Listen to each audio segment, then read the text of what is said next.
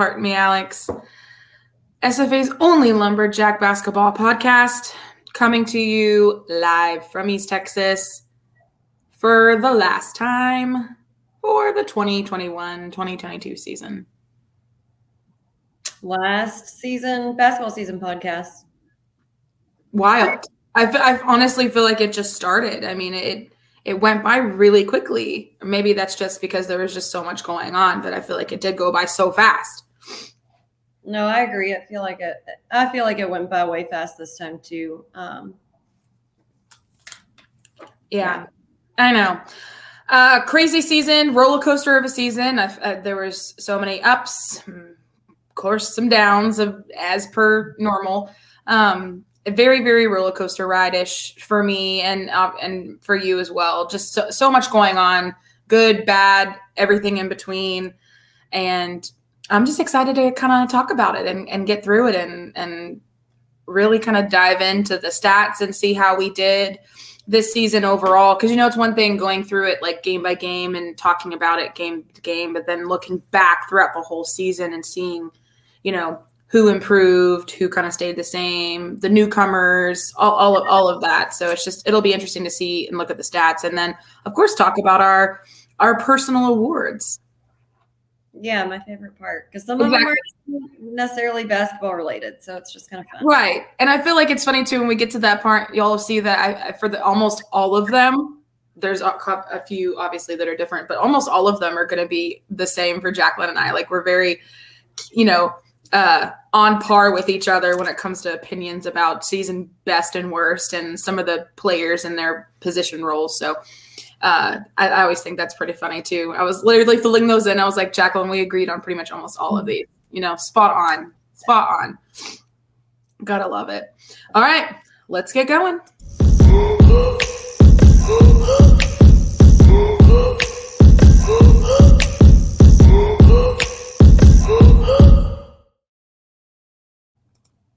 Woo! All right. Don't mind me. I'm just having a pre-dinner snack. No, you're good. I'll I'll uh we'll st- I can start off with a cumulative season overview while you snack. Absolutely. Get her done.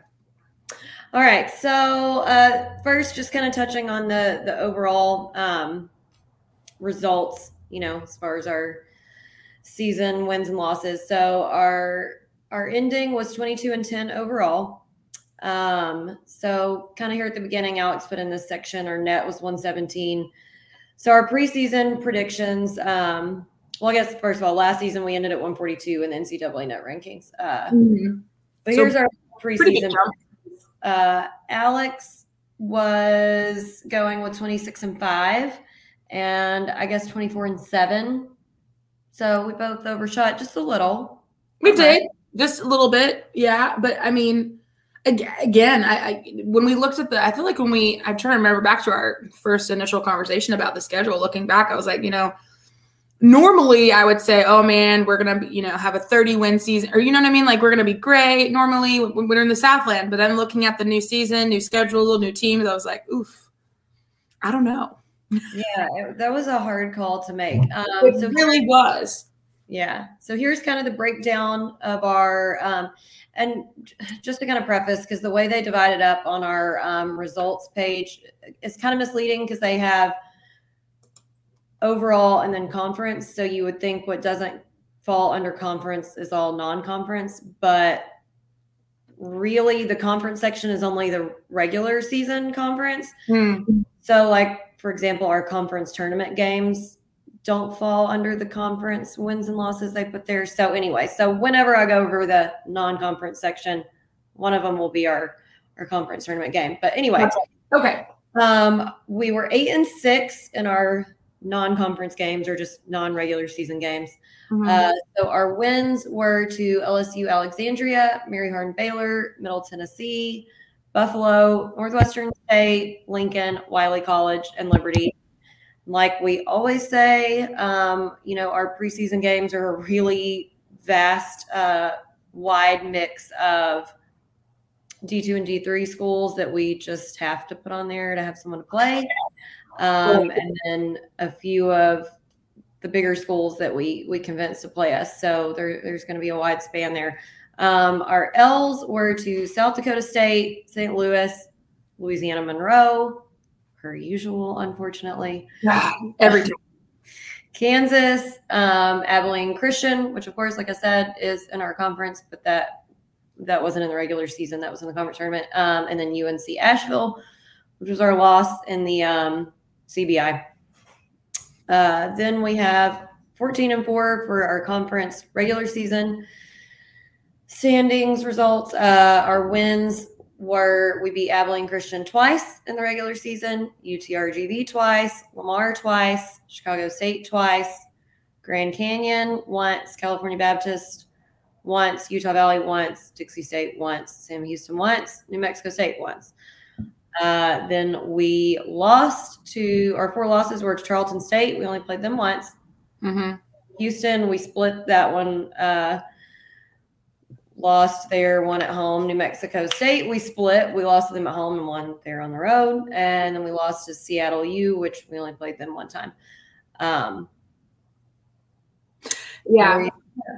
So just looking back at and just rehearing all of that again, man, it, God bless. You know, there's there's a obviously there's a lot of losses that I would love to have back, um, or at least like try again, especially with the team that we had coming into the last half of the season where we got on that 10 and 0 run.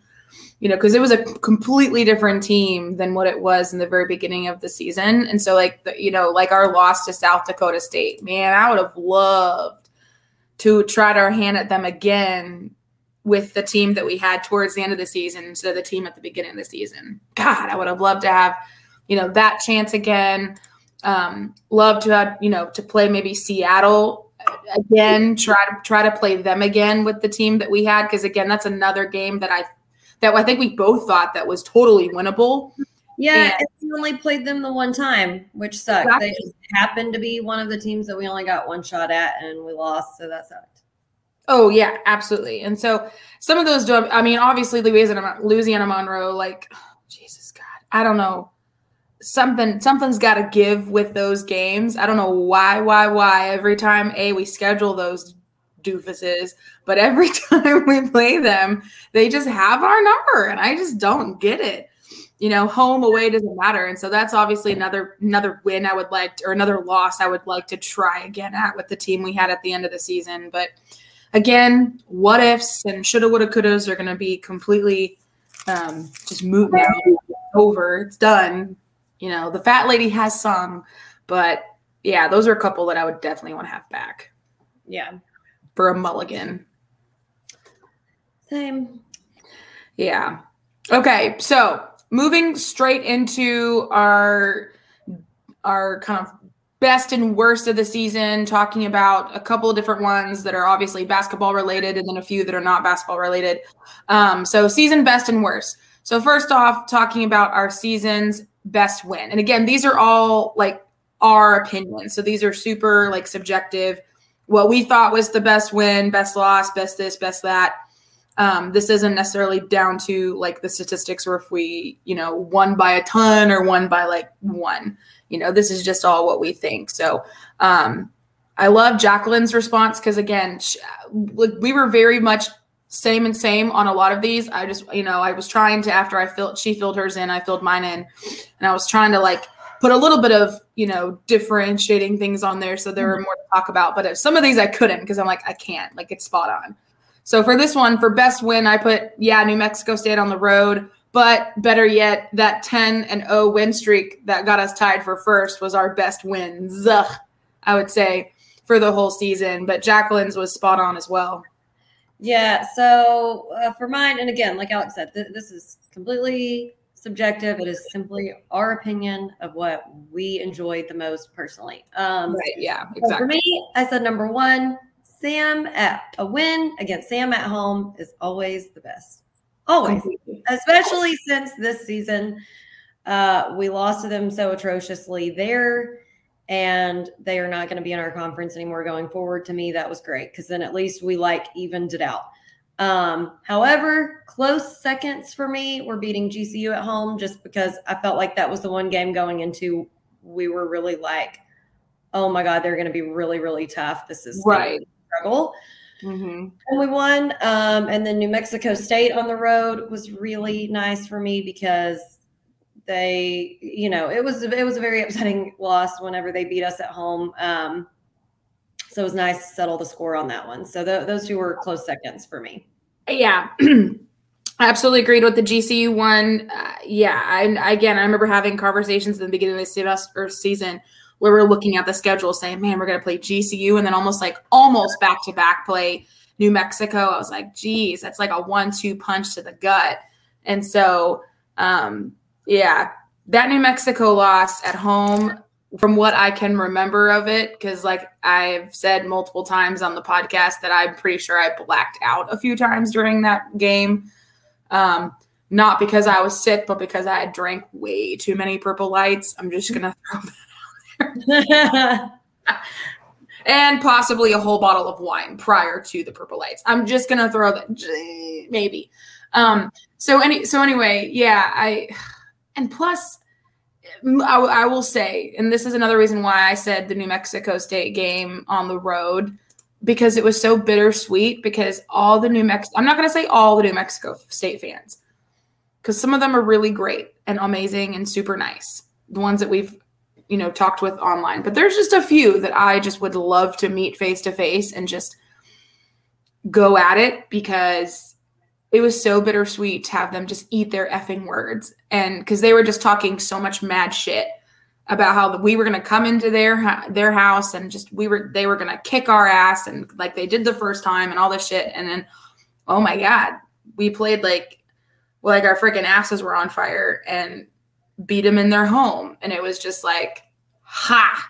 So yeah ha. those are always nice. Um exactly so then we have the worst loss. So, okay, the, the, the first one was Sam Houston there. Absolutely just because number one, they are our biggest rival, and this is the last year they're in our conference. But that's literally also the worst we have looked in a game ever. Like on our own, we just looked like absolute shit. Um, you know, like we we had a, a junior high B team score at halftime of 12 points oh, it um, was it was just it was honestly the most embarrassed I've ever felt as so, a yeah. So that's that one was completely atrocious. However, I am going to say a close second for me was the Tarleton game because oh, mm. just personally for me that that one that one stung because it was like uh, I we we had every opportunity of beating them should have beat them we were better than them not not taking anything away from them they were they were a tough team but I, I felt like we could have beat them Absolutely. Um, I'll, I'll, get to more details on that one later because it, it, made one of the game high list on a on a stat that's not helpful. So I'll we'll when we get to it. But um, but you know, also I took my whole family, and that's right. We've all been in an SFA game together in 15 years, maybe. So it just sucked. Um, yeah, I so feel like that one's definitely second for me. Yeah, I feel like that one's definitely more personal for you, you know, because you, like you said, your entire family was with you, and you're right. We absolutely should have won that game. And and and you know, it's not even the fact that we yeah, okay, we lost, but it was just the game itself and how badly we were looking. Oh yeah. I yeah. I, I totally get that. I will also add on to onto mine because I agree with you for the Sam Houston one. I said that was a disgusting game. I was embarrassed. That was probably the worst loss I've ever seen us have in the let's see, how long have I been an SFA fan? Since 2007 when I first started coming here. So since then, worst loss I've ever seen or can remember at least um, to to a rival like that. Uh, I will say though, this season the loss, the worst loss that that I would like to get back for sure was definitely that other that New Mexico loss. I, I it was just we just didn't look good at all that game either. From again, what I can remember from at least the first half, it was just not a good game. Um, the other one I would probably throw on there is maybe like a third would be that ACU game in the in the tourney. Yeah, and I, I, thought of that one too because I mean, obviously that's the one that had the biggest implications of losing because then we yeah. were done. Um, right. I guess I just wasn't eh, overall big picture, yes, that one that one had to be the worst yeah. because it, it ended our run. Right. Ever just looking at it as a one game one off game, it wasn't as bad because it wasn't fully unexpected because they are such right. a team and we have beat them the other two times barely. Barely. Uh, so yeah. realistically, I did have concerns that we wouldn't be able to pull it out of. Oh yeah, and I know you did too. So I guess it just didn't hurt as badly. It it didn't. That's why I kind of didn't really mention that one until like you know just kind of passing. If I went, had to throw a third place, you know, bronze medal trophy in there, it would probably be that one. Just just for throwing it in there. Um, you made a good point on the New Mexico loss too, because uh, I think for me also it was like we just looked so dang good in that GCU mm-hmm. win, literally like three days before. Exactly.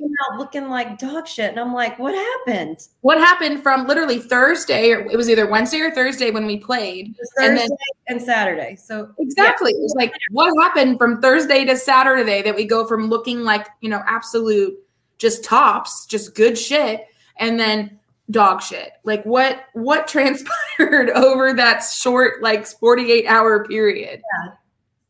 Yeah. So that was that's why it was super mind-boggling to me. Like we both went into that game, you know, with with realistic expectations. We knew how good New Mexico was, but then again, we just saw our team kick GCU's absolute axe up and down the floor and I was like, "All right, well, you know what? We have a shot." And then the game started and I was like, "No, we don't." You know, it was like just oh, it just wasn't good. Um, okay, so moving on to best road trip, just overall, you kind of encompassing all things into said road trip. Um, and again, J- Jacqueline and I were spot on on this. We both agreed. Obviously, we really enjoyed Vegas, had a great time. It, it could have been better in a couple instances, in a couple ways. So that's why we said Kansas as our favorite road trip. All around, Kansas trip was just an absolute ball we had, even though it was just a weekend, it was an absolute time for that weekend that we were. It, I mean, we went uh, felt nonstop from from go from start to finish, and we just had a, a, great time. And like I said, we enjoyed Vegas a lot. Six days is too many days in Vegas. First of all, a too many. You know, and I feel like here's the thing, and we've talked about this after our Vegas podcast. If if if Uber Andy would have stayed the entire time while we were in Vegas, I feel like our Vegas trip would have been completely different story. Um, not saying it would have been way better than Kansas. I don't know. We don't know. It could have been, maybe. I don't know because it didn't happen like that. But yeah, and it was they were they were just different. Yeah, I mean they they were just two different things. But, yeah, but I have several reasons why Kansas was the number one for me.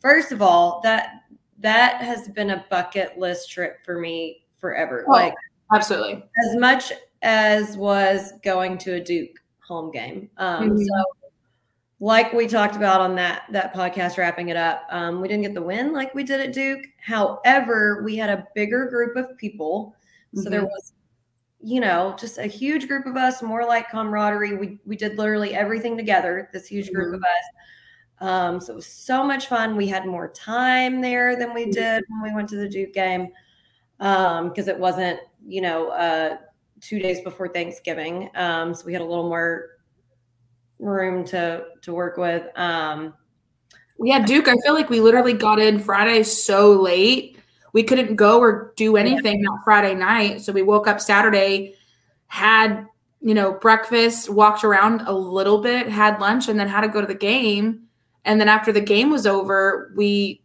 again didn't really have anybody to hang out with necessarily. So right. we just went immediately back to our Airbnb. And but also because our next flight the next morning was pretty early, wasn't I?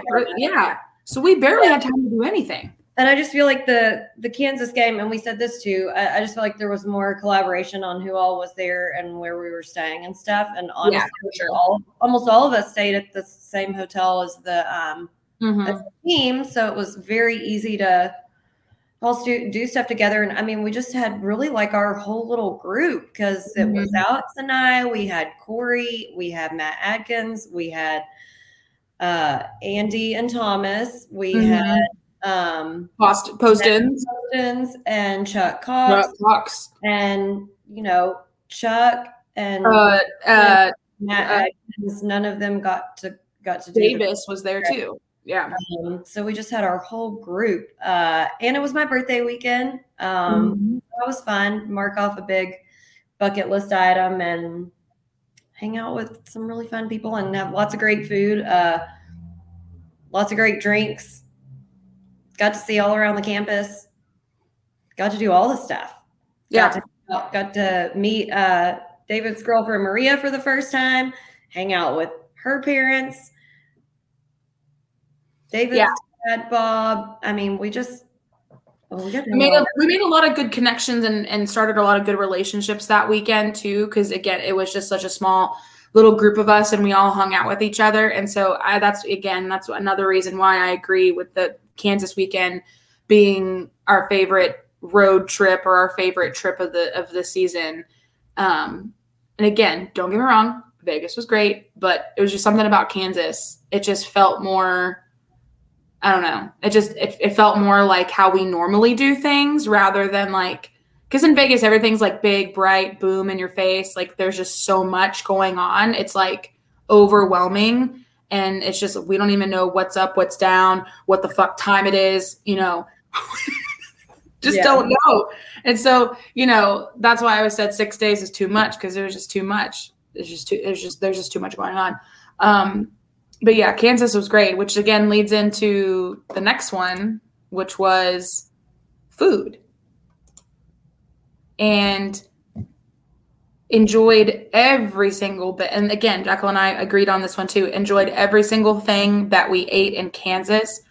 Um, literally, it, Kansas is is so high up there in in good food, which she did. Well, Lawrence, Lawrence had such good food. Well, and you know, of course, when we stopped in Kansas City as well. But like, I, I mean, every place we went had good food, good drinks, all of it, all of it. But then that experience that we had in Vegas, food wise, just because you don't get that kind of food anywhere. I mean, anywhere else, anywhere else, the food and dining experiences we had in Vegas were just bar none. I mean, Yeah. Jack about that. Yeah. I said definitely the number one like food experience we had uh, in Vegas was, was the Wolfgang Puck's Spago restaurant at the Bellagio. Um, but very, very close second was the best buffet ever, the Wicked Spoon with Cosmo. Um, I dream about that buffet. I've told you that. do with uh, Andy and Nick. So that was that was good and that was fun. But yeah, everything in everything in Kansas was definitely amazing and close second. And I think that I can't remember what it was called now, but the restaurant that was in the old bank um, was like delicious. Oh yeah. It, oh yeah. I I I've been sitting here trying to think of it, but all I can think of is Old Bank, where Bonnie and Clyde. I'd have to look back. I don't, I'd have to look back too. But yeah, I mean, I'm I wasn't it called the Vault or something like that? I don't know. Like- was it called the vault? It just, I mean, it had a vault in it. I don't know if it was called the vault. I you, you can look back, but like you know, it, things like the the mac and cheese at the Oread, delicious. But then also we had amazing mac and cheese at um, the Wicked Spoon. It was so good as well. So it's like I don't know. It, it's it's hard to to compare the two because it's like one's a college town in Lawrence, Kansas, and one's Las Vegas, Nevada. So it's kind of like Yeah, merchant. Merchant. That's right. Okay. Yeah. Okay. Yeah. Yeah. Yeah. All right. But anyways, Yeah. Okay. But yeah, food was great. Food was great. Wicked Spoon, Spago, Kansas at Merchant, uh, the couple little breweries we went to, also delicious. I mean, yeah. So enjoyed all of those food experiences for sure. And then last one, best worst of the season, um, talking about the best home game atmosphere. And uh, Jacqueline and I agreed partly on it. Well, I mean, I agree with what she said. I'm not saying I don't. I just try to throw in some different ones just for, again, just for comparison's sake. Um, so I was saying that my opinion on the best home game atmosphere. It was hard. To, it was hard to kind of gauge this one, and I, I said this because home games have to be better attended. Um, there were just only maybe a few games this season where the actual home crowd made any sort of difference or a difference maker in the game because in the past prior to covid our home crowds were the difference maker in the game and that was like you know almost like the you know the 12th man in aggies. It's like the sixth man off the bench for us at home games was the crowd and how loud we would get and rambunctious. And we're slowly but surely getting back there hopefully. Um, but that's why it was hard for me to kind of nail down a perfect home game atmosphere because there really wasn't one specifically. But the the GCUW, um, the ACUW, or the Utah Valley W, all kind of, in my opinion, were all really good decently home attended games. Um, crowd was again decent. Um, a little bit of noise here and there, but there really wasn't one that particularly stood out to me, other than you know, and then of course the Sam Houston win, same thing. Um, that was just like, oh my god, crazy. I will say though, the New Mexico State game at our place was fun as well, just because of the Heckler Hayes reunion that's probably one that would also kind of go up there with me as, as good home game experience just because of all the ridiculousness that we got ourselves into at that home game um, both in tailgate and during the game and of course post game because you know we're just so controversial. Um, anyway but yeah, yeah. was a good atmosphere. I, I, said either the win versus uh, gcu or the win against sam because um, like, like i said the gcu one we weren't we weren't necessarily expecting to win, and it was mm-hmm. it was a Graham Coliseum game, and I, I, feel like we had a decent attendance. Um, mm-hmm. And Sam, just because it's always it's always it's always Sam, yeah. Sam. Yeah, anytime we play Sam, either home or away, it's always going to be decently attended especially away. I always feel like too we always have a good contingent when we play them in Huntsville, but then of course when we play them here, I mean there's there's people, there's alumni, there's there's people from all over that will come back just for the Sam Houston game um, because it's just it has this just allure and pool. So um, yeah, obviously when they're not in our conference anymore, that's going to be kind of a depressing moment for us. Just for the fact that it's always fun to play them at home. And so, if, I mean, if we play them, it'll be like a north uh, northwestern situation where it'll be a non-con. Um, yeah. Still fun, still still fun, still Battle of Piney Woods, but it won't just have the same. Hopefully, we can continue that because yeah, I think I forgot to mention that when I was doing the non-conference games at the beginning. Like, it's just it's so weird to read Northwestern in the non-conference. Uh, column. Like it's just strange. But at least we got to play them. I'm happy we got to play them. Um, oh, for sure. And I'm glad that you and your mom got to go to that. I couldn't attend, but I'm glad that you and your mom got to go and and still kind of have that fun experience going to Natchitoches because I, I do love the trip to Natchitoches. I think it's always a it's an easy trip. It's a fun day trip, and good food as always there as well. Um, so I yeah. do hope we continue to play them as well. Non-conference. quick sidebar on that. I hope I hope that it does continue next year because I don't know if you saw, I'm sure you did, but we just haven't discussed it yet. And I always say his name wrong, but my coach Mike over there retired. So. Mm-hmm. Yeah, so they have a new coach. So I don't know. I don't know if he'll be hip to wanting to continue that. Or- you know, I, I do. I hope so. I know Coach Keller and, and Coach Mike were really close, and so yeah, yeah. So that's what I'm saying. I, who knows if the new guy will want to continue that? I don't know. Hopefully yeah, I know. That's a really, really good point. I, I didn't even consider that in the implications of when he retired. But hey, congrats to him for retiring. He's had a long career, especially there. I'm gonna miss his pants. I was just about to say, who's the pants look at? Like I need to, we need to know, find out where he gets these pants. Cause I mean, if they got him in just purple and white. I hope the new coach will at least do crazy pants like one game a season as an homage to him. He should. if he doesn't, that's just missed opportunity. Missed, I was to say missed opportunity if he doesn't, because yeah, great homage to, to Coach McConaughey. Oh man, yeah, no, absolutely, I agree. uh, could have missed that. Okay, so moving into what we know is obviously the Sean Kennedy stat section, but it's going to be an elongated stat, stat section because we want to kind of run through all the different stats for the entire season. So things like averages, the team stats, leaders um, in different categories and stuff like that. Um, we'll talk about game highs with the team. We'll talk about game highs with individuals.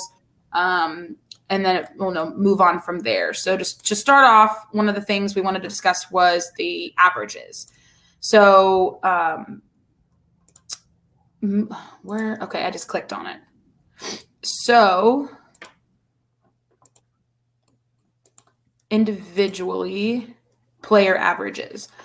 Um so to start off with, obviously one of the first stats you get is is game plays, which we don't really need to talk about that unless we're going to be sitting here and, and, comparing how someone has played in 32 games versus someone who played you know uh, 25 or or 18 games i guess for example. So that would really be the only time it comes into consideration. Um, but so for the for the season average uh, did you want to go player by player or just stat by stat? Or does it matter um, which one are you on? You're doing individual. Yeah, individual averages.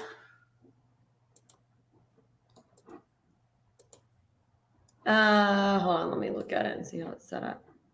It's just it's player, and then it talks about minutes, field goal, three point, like their averages for the season. Oh, whichever whichever way you want to do it.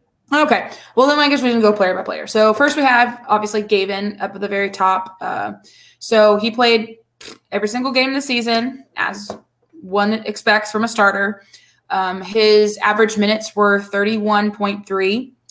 He had a field goal percentage of 61%, three point percentage of 20%, free throw percentage of 61%. Uh, his offensive rebounds per game average 2.7, his defensive 4.2. Uh, his rebounds so total uh, 6.8. And then the assist average 1.8. Steal these numbers are so tiny. I'm like trying to squint. Uh, steals averaging one per game, blocks 0.5 per game, and then 0.16.6 per game. Um, so, and I think that's probably the highest of the team. Yeah, points wise, 16.6 per game. Um, so yeah, on that list, it's in order from most to least points. Right. Okay. Yeah. Yeah. Yeah. Oh, yeah. That makes sense. Okay. Um, of course, then we had Rati, but he only played 10, 10 games this season. So it, it's not going to be a good comparison for him just because he only played 10. And I don't know if we've mentioned this, we probably have, but the rumor is, and, and the word on the street is that he is returning next season. So fingers crossed. Hope he, hope he does. I want him to get another shot, a second shot at his senior season technically, um, which is all yeah part part almost like part three, right? Yeah, yeah. Um, which is also, I guess, another question I had, which because I didn't I didn't know that after you play, I thought it was after you play a certain amount of games, like you're just that's it, like you're no longer like your eligibility for that season's already done, or no? Is that not how it works? I guess. Well, I think it is. He must have just not hit it's either a number of games or like um, a certain point of the season. I don't know, but obviously, whatever the ruling is, it was early enough for him to do the the med, uh, the red shirt, the medical red shirt. Yeah, uh, yeah, obviously. That's why whenever that happened and he got hurt and he was down for the season, I'm like, oh, that's it. Because yeah. he already played multiple games. I'm like, well, shit, that's it. But then this happened and I was like, oh, well, maybe not. So cool, rock on. Yeah. Um, yeah. So then, so I was going to skip over poor Rati because, um, but it's just funny because he played 10 games and his average points were 11.3. Well, it's points per game. right. Game. Well, yeah. Okay. So that yeah. one's not going to change. No right. played. This is true. You're, you, yes, true, true, correct. Okay. Um, so then you had David, 29.8 minutes average, uh, field goal percentage, 42, we'll say 43, kind of rounded up because it was 42. Uh, 482, 428. I can't read. Uh, three point percentage, 29%. Well, just round that up to 30, might as well. And then uh, free throw percentage was 31, offensive rebounds, 0.3, defensive rebounds. His free throw percentage was 73%. See, I told you I couldn't read because these numbers are so tiny. 73. Yeah. I can't read it. Um, 2.9 rebounds total, uh, averaging assist 3.8, 1.1 steals, and then no blocks. Poor David. I mean, obviously. And then 9.5 average points per game. Um, Then you have Day Day, 19.7 minutes, the 50, we'll just say 58% field goal, um, 0%. He took no uh, three pointers, which I thought he did. Well, he might have taken some. His just made percentage was zero. True. Okay. Yeah. That's why I was like, what? Zero? Uh, then you have his free throw three free throw percentage was 68. We'll just might as well say that 69 because it was six on there. Um, and then offensive rebounds 2.5, defensive rebounds 2.8, rebounds 5.3, assists 1.6, steals 1.2, blocks 0.8, and points 9.4. Uh, Calvin minutes 24.8, field goal percentage 52%, three uh, three pointer 46, free throw 62, offensive 2, defensive rebounds 3.8, rebounds 5.8, assist 1.9, steals 1.7, blocks 1, and then points 9.3. Trell 25.3 minutes, field goal percentage 3 point or uh, 37%, uh, three pointer 37%, free throw 90%. Look at you. Man, that's good.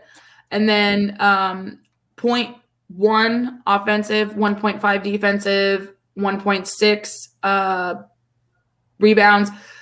Uh, let's see, assists 1.4, steals one, blocks nada, and then points 9.2. Jalen, 22.1, 38%, we'll say 39%, uh, 31% three pointers, 70, we'll say 71 free throws, uh, 0.4 offensive, 2.1 defensive. So that means 2.5 total, uh, 2.2 assist, 1.3 steals, 0.8 blocks, 7.5 points. Nigel, 20.9 minutes per game, uh, 35, yeah, 35% field goal, 20, we'll say 30, uh, no, 28% three pointer, um, 82% free throw, 0.6 offensive, point or 2.3 defensive, 2.8 rebound total, uh, 1.2 assists, 0.8 steals, and then 0.2 blocks. And then we'll just skip over Jules because he don't matter. uh, Nana, 9.9 minutes, 40, we'll say 49% field goal, 58% three point. Look at that, Nana. um, 70 point, uh, 70% free throw, 0.7 offensive, 0.12 defensive. So that's 0.9, uh, 1.9 total assists 0.4 steals, 0.3 blocks, 0.5, 2.5 points. Uh, Derek is uh, nine minutes per game, uh, 50% field goals, 11% three pointer, and then free throws, 62%. 0.5 off or rebounds. I'll just say total. Uh, 1.7 with rebounds, um, 0.2 assists, 0.4 steals, and then uh, 0.1 blocks, 2.4 per game. Diego, 8.8 minutes, 33% field goal, 31% free throw or uh, three point, uh, 68% or 66%, sorry. Uh, free throw, total rebounds 0.7, assists 0.4, steals 0.3, no block, and two points average. Uh, Jonathan, 3.8 minutes, 45% field goal, 0% threes, 57% free throw. Uh, total rebounds 1.1, assists 0.1, no for steals, and then 0.2 blocks and 1.2 points. And then poor little Jamel, 3.6 minutes, 33% field goal, 0% three, and then 100% free throw. Um, 0.6 total rebounds, 0.3 assists, 0.1 steals, 0.1 blocks, and 0.7 points. So there you go. Whew. All right, Jacqueline, you're up. Uh, the leaders if you want. do what? If you you can just pop down to the leaders if you don't want to do the full team, but you can. Yeah. I think that'll be uh, faster. It'll be Uh, easier. yeah, yeah. Well, so first, let's do let's do the game high for each one, and then we can come back and do the overall leaders. Yeah, yeah. Um, so the game high, as far as team, our our team game high points was against Wiley with 100 points. Team high field goals made was 40, also against Wiley. Uh, field goal attempts was 74 against Buffalo. Three point field goals made was a toss up between Lincoln and Abilene Christian. Um, field goal, three three point field goal attempts, the most we took was against Sam Houston. Um, that was the first time that we played them whenever we lost. The bad loss, yeah. Uh, most free throws made as a team was 29 against Lamar. Most free throw attempts taken was 36, also against Lamar. Uh, same game. Yeah. Uh, most rebounds as a team was 42. Uh, and we did it in three different games against Grand Canyon, against Seattle U, and against Chicago State. The most assists as a team was 27, and that was in our Wiley game. The most steals as a team was 15, and that was in the Lincoln game. Most blocked shots as a team was 10 against Northwestern State. Most turnovers as a team was 26, and I bet y'all can guess who that was against Abilene Christian. Mm-hmm. Um, the most fouls as a team was 27, and we did it in two different games once against Middle Tennessee and once against Tarleton State. Um, now, our game high individually, the most points in a game by an individual, 37, and that was Gavin against California Baptist. Most field goals made was 14 by Gavin in that same game against California Baptist. Most field goal attempts, also by Gavin, same game, California Baptist. The most three point field goals made in a game by Latrell, seven uh, in the LA, Louisiana Monroe game. Um, the most three point field goal attempts was 10. We had Trell and Nigel both. They they list out the four games it was. So I don't know who was what game, but Louisiana Monroe, UTRGV, Tarleton State, and Seattle U. Uh, the most free throws made was 11. Calvin did it against Lamar, and Gavin did it against Seattle U. Most free throw attempts in a game was 15 by Gavin against Seattle U. The most rebounds in a game was 14 by Gavin against Seattle U. The most assists uh, for a player was six.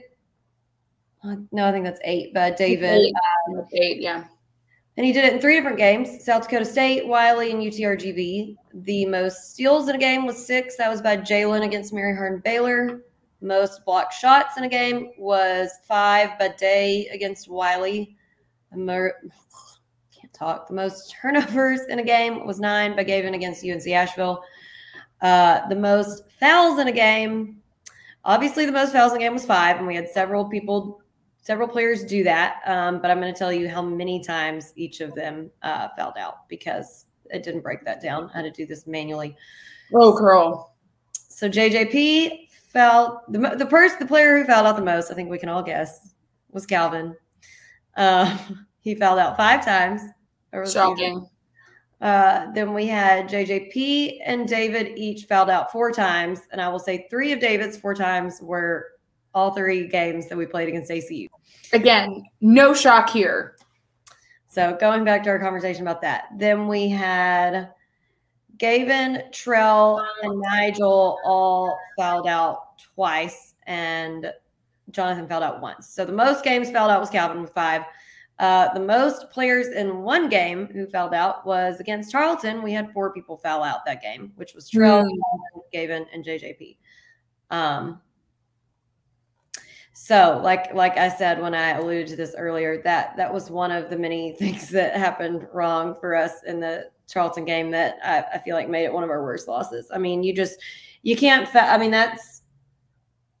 I don't think I don't think Trell started that game, so it was just two starters that, but two starters and your like next two guys off the bench fouled out that game. So yeah, that's just an absolute recipe for disaster, and there's just no way that you better be light years ahead of your opponent. But there's no, but there's probably no statistical way that you even are if you're fouling out, if you're fouling that much.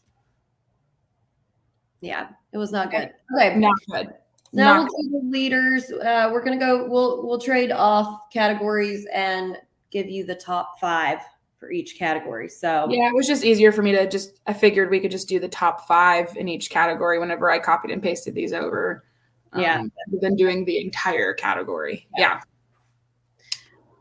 So you can start us off with points. Okay, yeah, no problem. So points. So these are the top points leaders of the season. Uh, first, we have obviously Gavin.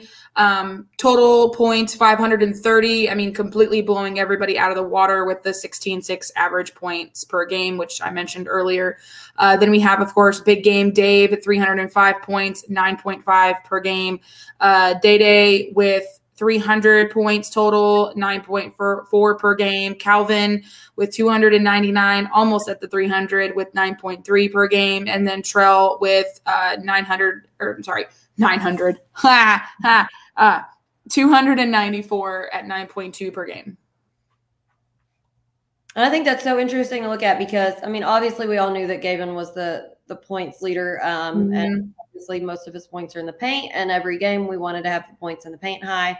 Um, it's just a good, solid game plan for your points in the paint to be um, higher because you know the little saying live live by the three, die by the three. Um, it's just a higher percentage shot if you're closer to the bucket. Not saying that it's easier because it, it can be harder when you're you're more closely guarded, uh, banging around down there, but it's just a higher percentage shot than um, three pointer. You, you could be wide freaking open and miss. Uh, oh, but uh, so you know, obviously, he blew everybody out of the water, like Alex said, 530 in the net. I mean, so he was almost doubled um, mm-hmm. the next person. But then our next four were within 10, you know, 10, 11 10 of each other. Yeah, almost. Yeah, each other because uh, you had four people from 294 to 305. So that's, I think that's really good. I think that shows how strong um, they are in scoring that the next four were that close. Oh, for sure. I mean, they really spread that around, you know, pretty equally. So interesting. Yeah. That was cool. Okay. So the top five leaders for field goals, um, obviously going to be pretty close to the same. We have Gavin uh, at number one. He made 198 field goals out of 324 attempts. So his field goal percentage was 61. Um, field goals made per game, 6.2. Field goals attempted per game, 10.1. Um, I'm just going to give y'all the field goal percentage because it's just easier, I think, than the yeah. lead versus attempt because uh, that's the average of that. So uh, number two was Day Day. He Oh, shoot. Sorry. Uh, you're good. Um, so Day Day, his field goals made 126 out of 218 attempts for a percentage of 58%, 57.8%. I'm sure on it, 58%. Uh, Calvin, number three, he had 118 field goals made out of 226 attempts for a 52.2 percentage. Number four, we had David with 115 made out of 269 attempts for 42.8 percentage. And then number five, we had Trell with 89 made out of 239 attempts for a percentage of 37. Um, so kind of interesting to look at the the attempts, mm-hmm. goal percentage overall, but for sure, yeah, agreed. All right, moving on, three pointers. Uh, no surprise here. Leader of the pack with three points is going to be Trell. Um, his three point percentage was obviously the highest on the team at, at 37%. He made 70, attempted 189. It's just wild to think about that. Um, and then, of course, you had David. He was at 29, uh, percent, basically almost 30%. Uh, Jalen was at 31%, as well as Diego. And they played vastly different amount of games. Jalen played – 31 games. Diego played 24 games, and they both were at 31%. Um, Jalen attempted way more than Diego. Jalen attempted 100 and made 31, and Diego attempted 42 and made 13. So, kind of again, differences in, you know, the players there. And then lastly, had Nigel at 27, we'll say 28% with three points. Uh, so our free throw leaders um, are. Oh, they list. Hold on. You gotta move this over a little bit. Hold on.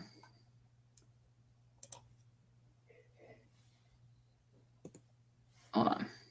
Yeah, Make it easy to see. Hold on. it's confusing me. I know. I just noticed that it that was one I didn't fix.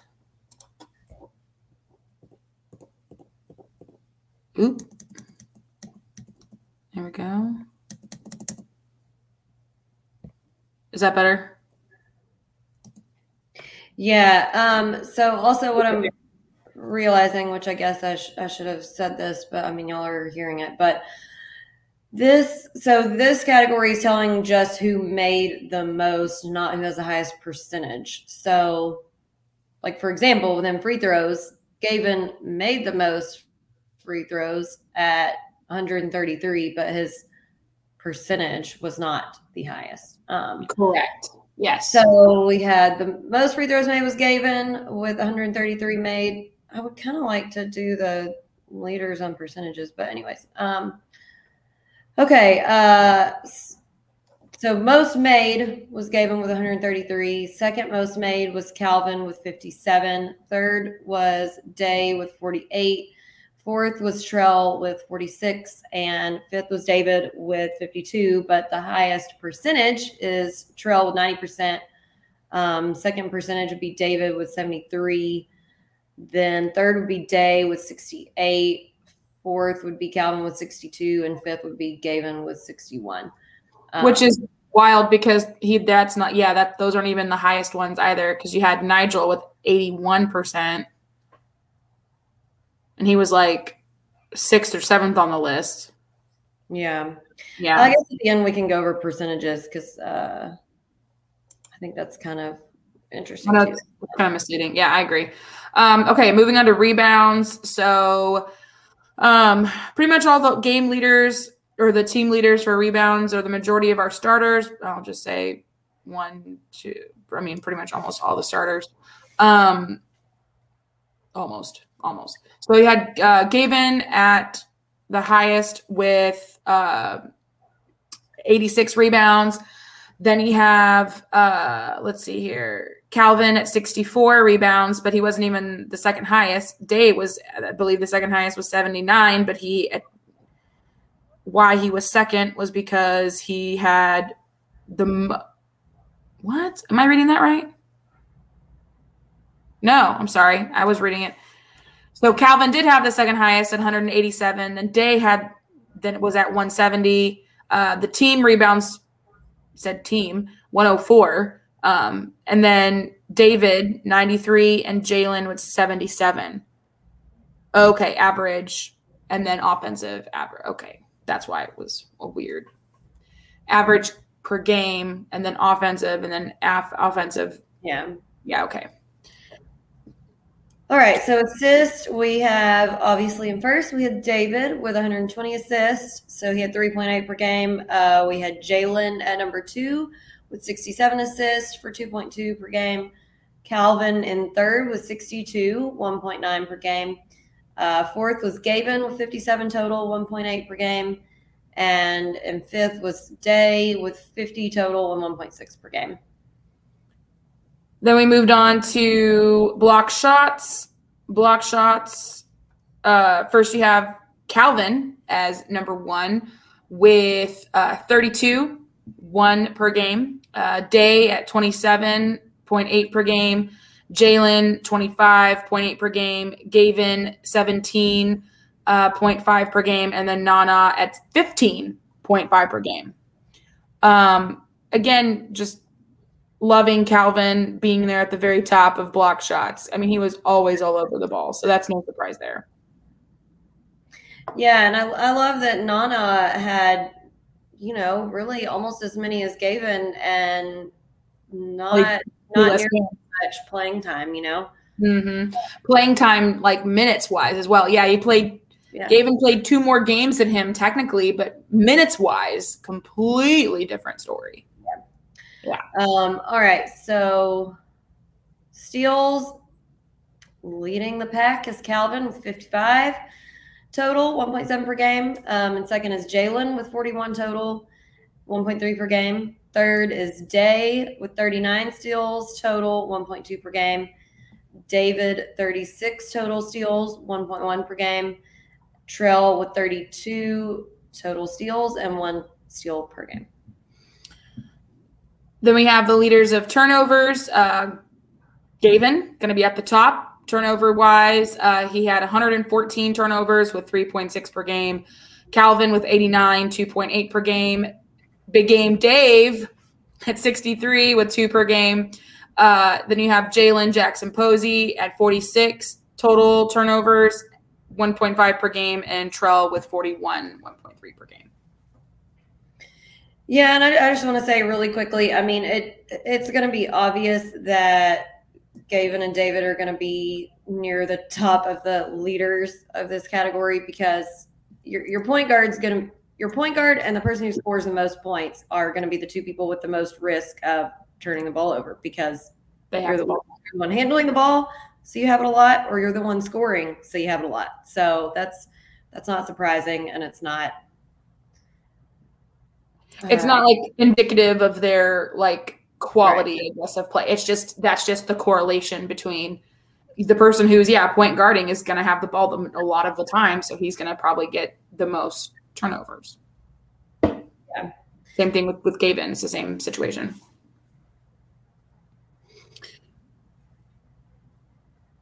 Yeah, I'm done with that one. You can, go, you can go on to the next. Oh, okay. Right? Because then, oh wait, hold on. You, Mine's like oh, my stuff's all refreshing, so I'm all lost. Okay, I guess you did turnovers, right? Yeah, yeah, yeah. So you're on you're on PS. Okay. All right.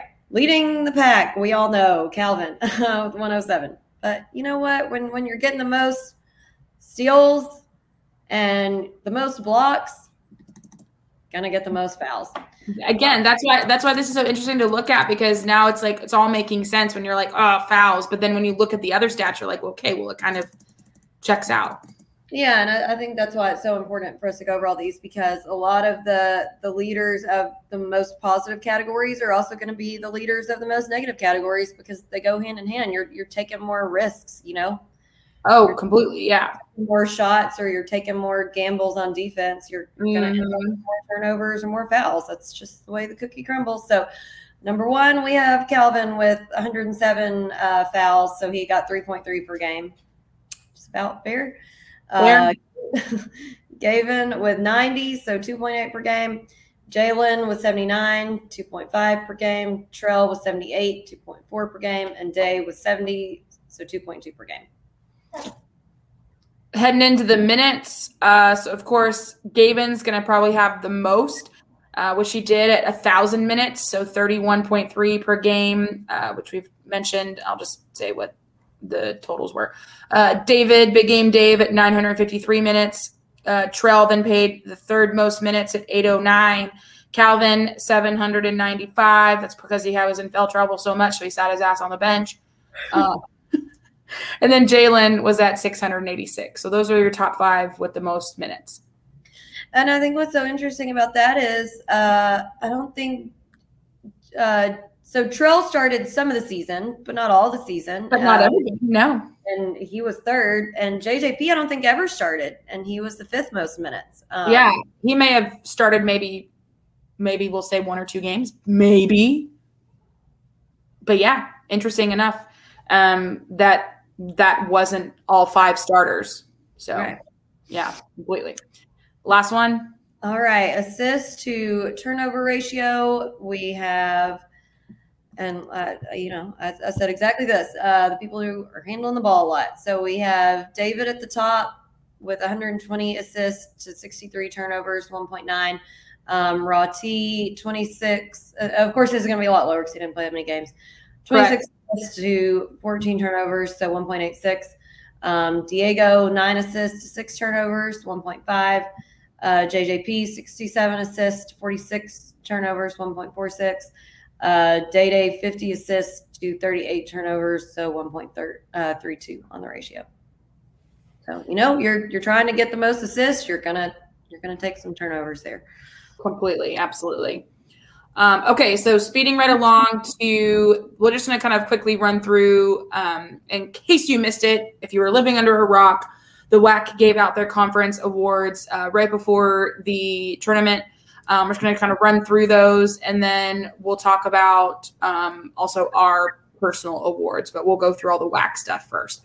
So WAC conference award section, uh, coach of the year was uh, Chris Victor from Seattle U. Totally uh, well deserved on that. I mean, he was interim coach the whole, pretty much almost the whole season. Towards the end of the season, then they took interim, slapped that off, smacked that off of him, just like Will Smith smacked Chris Rock, and uh, now he then he was full, you know, full head coach, and he did such a great job with Seattle U. So hats off, tip of the cap to him. So, um, Next, you had Player of the Year. No surprise here was Teddy Buckets from New Mexico State, um, which I don't know if anybody had saw this. I did. I think Jacqueline probably did well. He's leaving New Mexico State. Shocker.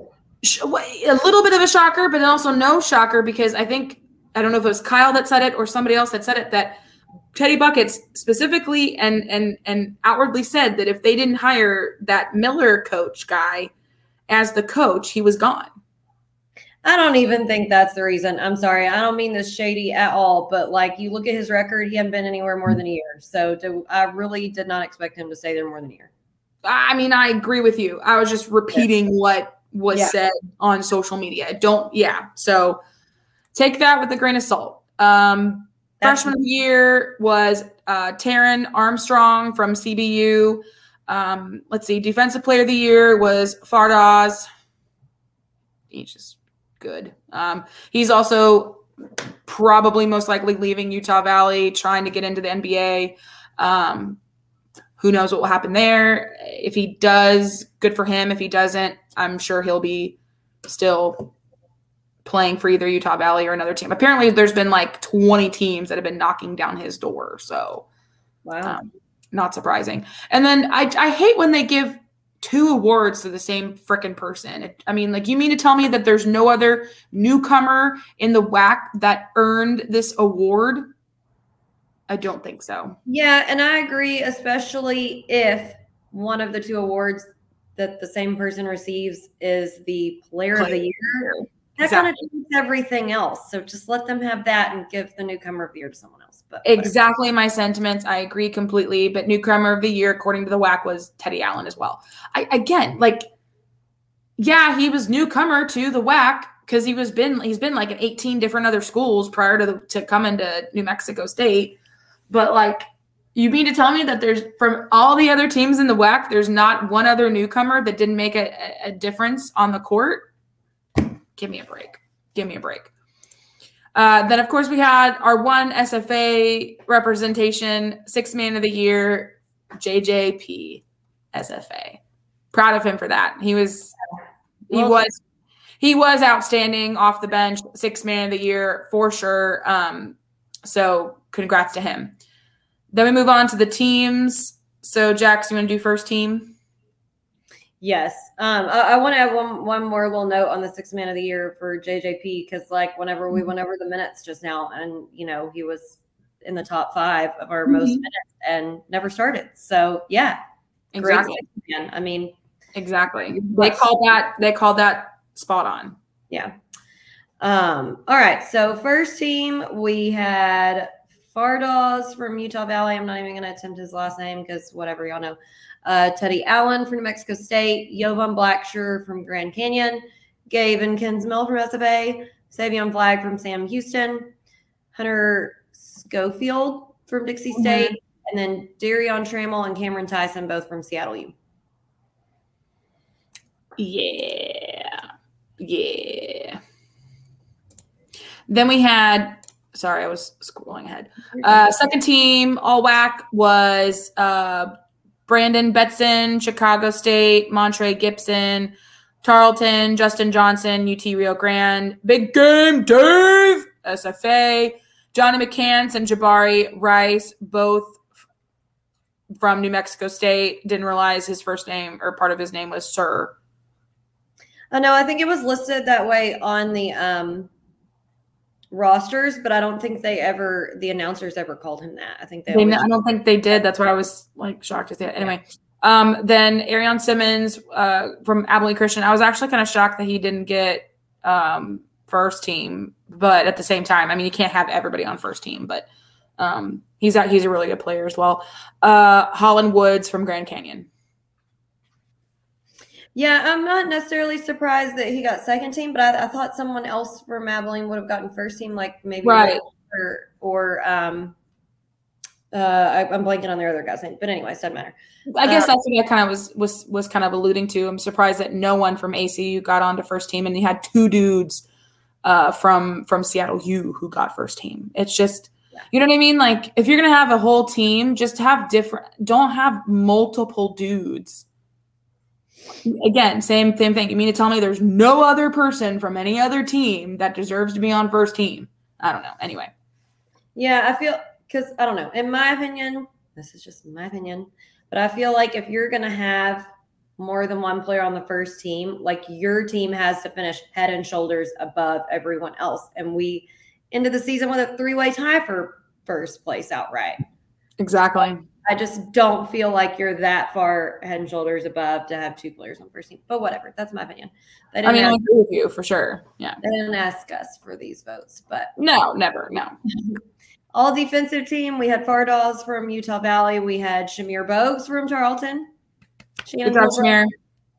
Uh, we had Javion May from Sam Houston, Johnny McCants from Mexico State, and Darrion Trammell from Seattle U. Yeah. Um, and then all newcomer team, we had again, which drives me absolutely bonkers. We had so many newcomers from SFA this season, and not a damn one of them got on this fucking team.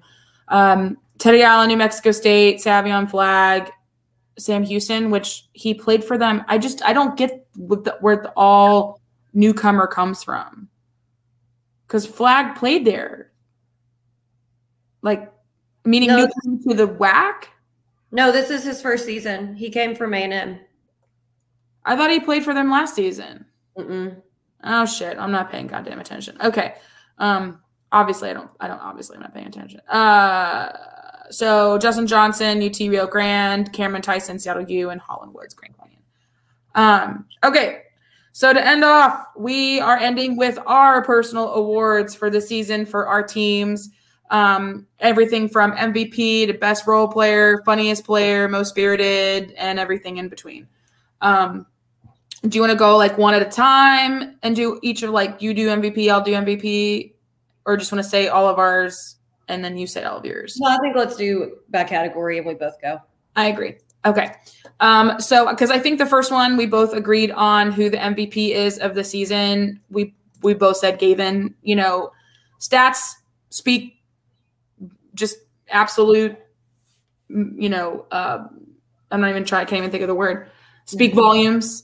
Uh, his stats were outstanding. He all of us, you know, he he hit 1,000 points this season. He he he played well. He was he was a difference maker on the team on the court and obviously it shows he's part of the reason why we are where we are or ended where we ended at the very top. I mean, points in the paint.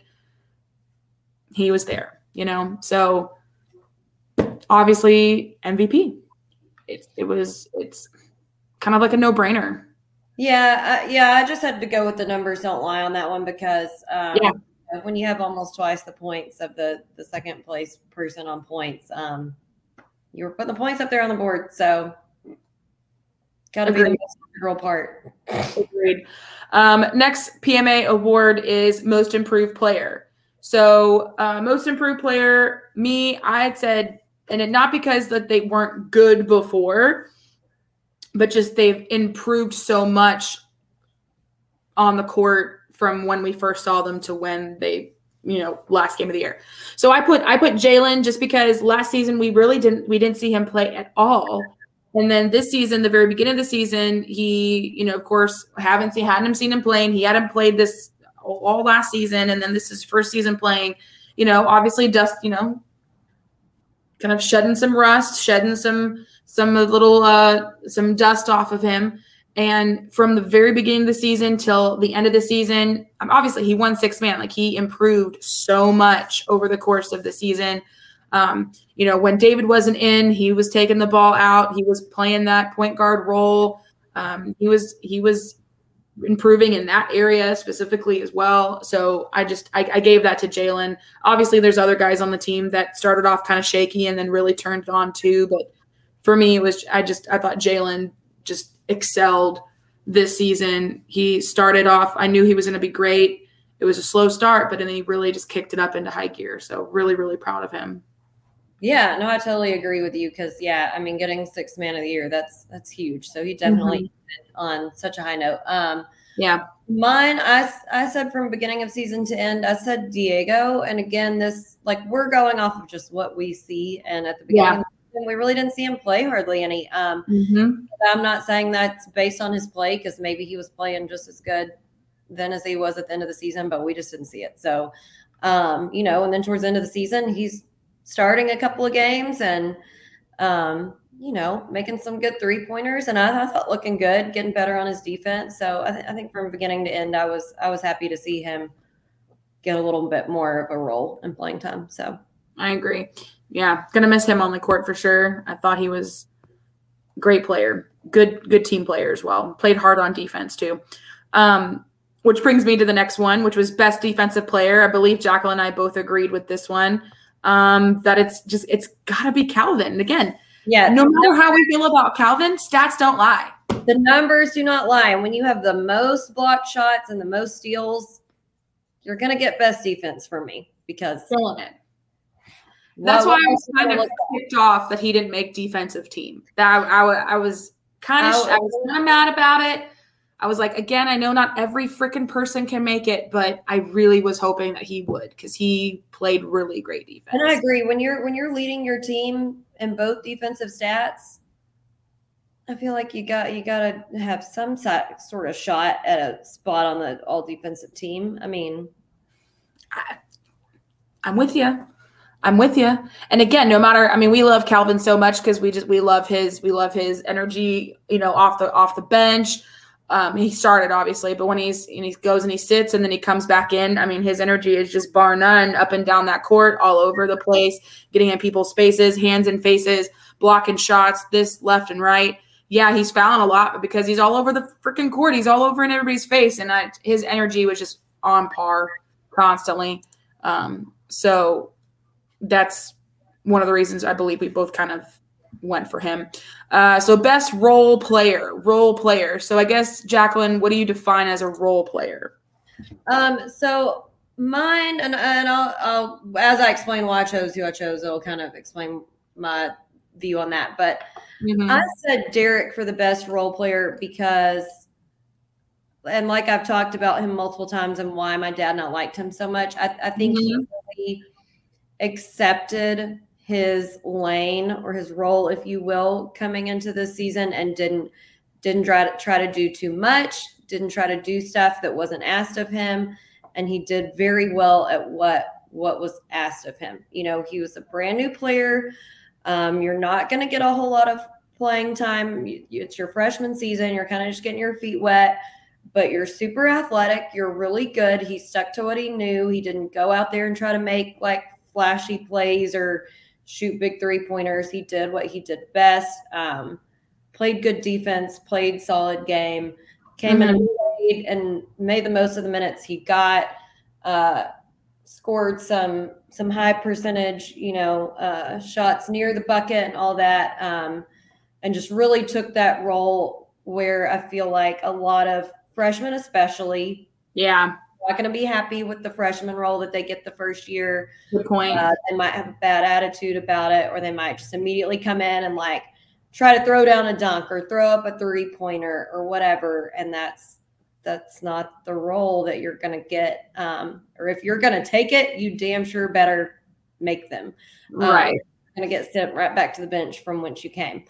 um, and I feel like Derek really did and I, I totally agree with yours when you get to it and explain it. Because um, overall, I, I think he did probably the best in his role, but the I, I think Derek did the best as far as like the most difficult role to stomach and did a, a good Yeah. job in taking that. No, I completely agree with your assessment of of Derek and his role too, because you're so right. You, I mean, because we've seen it before, where you have freshmen coming in and and they get their their attitude is is just very piss poor because they think they should be getting more playing time, whereas you have multiple upperclassmen who are starting and playing more, and then they get upset, and then it's just a whole vicious cycle that they put themselves in when you know and then of course like beginning of the season we didn't see derek at all at all. Um, and then some point during you know the middle of the season soon as january kind of hit we start seeing derek a lot more off the bench. And he just he he filled his role. Whatever they needed him to be. They needed him to get in there and play some defense great. They needed him to get in there and maybe make some good layups and and and some good transitional basketball. He did it. So, you know, lots of dunks by Derek too. I was trying to remember the couple dunks for that one too, because he killing it on that. So yeah, I agree. So, but for me, I, I I put David, big game Dave, DK, whatever you want to call him. We love this kid. For me, he is the role player of all role players. He is one of the most selfish guys on the court. He again, it's his job. He's point guard. This is what he does. He gives up the ball. He sets up the assist. Like he is the role player who sets up everything on that court. And I, I, I think that Dave, I mean, I think that's who I chose last year too, because David is just, he's that guy for me. And I'm sure he's that guy for a lot of people. You know, you can always kind of rely on him to do what is needed on the court. You know, if if we need him to to play great transitional basketball, which he does, I think he's one of one of the better transitional basketball player guys we've had um, in in a while. Just I mean his his I don't know his skill on the transition is just wild. Like he can just get up there and get those layups so fast. Like he is so quick. His layups and transition are just mwah, chef's kiss beautiful. And I just enjoy watching him play. He he can play defense with the best of them. He can get up there and get those layups. He can just bob and weave around the defenders and get those layups. Um, you know, he's he's there wherever you need him to be, and he's also a great leader for the team as well. As a as a super senior, his role as a leader, and he played that role as well. You know, people to look up to, so people to uh, you know go to to kind of emulate, play after. So I, I think David is just David is David. Like I'm, I'm gonna, we're gonna miss that kid so much, not just because of his role that he played on the court, but just off the court. His his attitude has always been just what exactly you ask for in a, in a, in a teammate and a, and a guy and a dude. You know, he's just great. Gonna miss him. Gonna miss seeing him on and off the court. And so I, I hope and wish nothing but the best for that guy. I honestly do. Yeah, no, I, I totally, totally agree with you. And the thing is, um, you want your point guard to be in the running of best role player because, like I've said a million times before, that is the most important role on the team because It really is. one orchestrating and setting up everything and controlling the tempo. Mhm. So that kind of just de facto puts you in the main leadership role because you're the one calling the shots, no pun intended, on the court.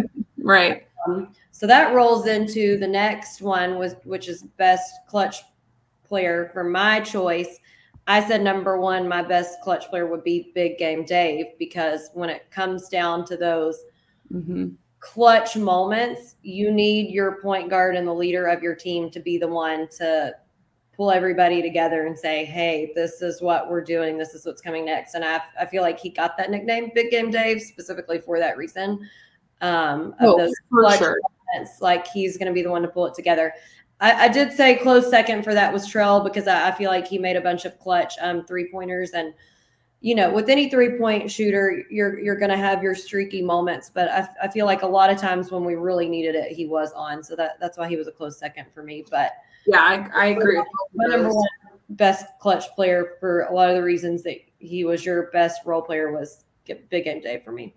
Oh, for sure. And and you're spot on about that. And I love what you said about the fact that because he's point guard, like that is automatically like a leadership role. And if that's who you want to be the leader, and that is who if I feel like if your point guard is not somebody who's like that, like you're not going to be successful as a team. No. At all. At all. That's why I'm very interested to see who takes over for him in that role and in that leadership position because we need somebody like Dave who is going to be that clutch guy, big game Dave, person who we can rely on to control the tempo, control the game, know the game, know the plays, know where everybody is and where they're supposed to be. And we need to have somebody who is like that in that role. Otherwise, it's just not gonna, it's not gonna happen. It's not gonna happen. So yeah, my my clutch player that I said was Day because of many factors. A lot of them have to do with I'm just I was we were just so shocked at how well this kid and well's not even the word how freaking amazing this kid is on the court. Never I mean obviously he's playing D1 basketball, he's going to be a good player most likely there's been a few exceptions. Well, anyway, uh, but anyway, in the past. But Day, Day Hall is for me a clutch dude. You know, he never gave up on the court. Never, never, never, never, never. He, if he didn't make the first shot, he rebounded his own shot and then got it, and then didn't didn't make that, got his own shot again, and then actually made it in.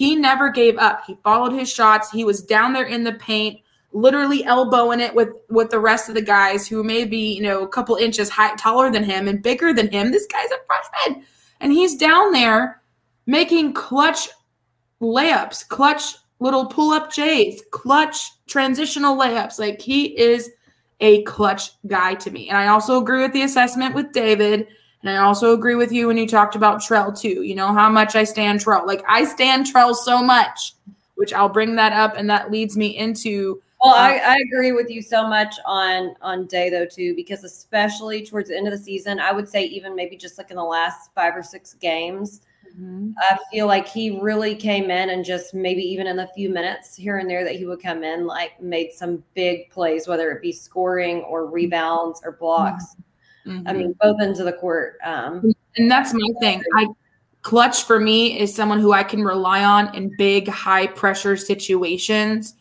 who can who who gets into the game and and and does what needs to be done, puts his body on the line for a charge, grabs those rebounds, gets in there, plays some high octane defense, gets in there, makes the clutch last minute second free throws where the game's on the line. Like those are the guys that I want on this team, and those are the guys that I want to see succeed like that because those are the guys that man we just need. Um, but in between, in between what I was going to say for for the next one, but uh, I, f- I forgot we had one more in between there. So we had funniest player, funniest player, one thousand percent agreed. Freaking always Calvin.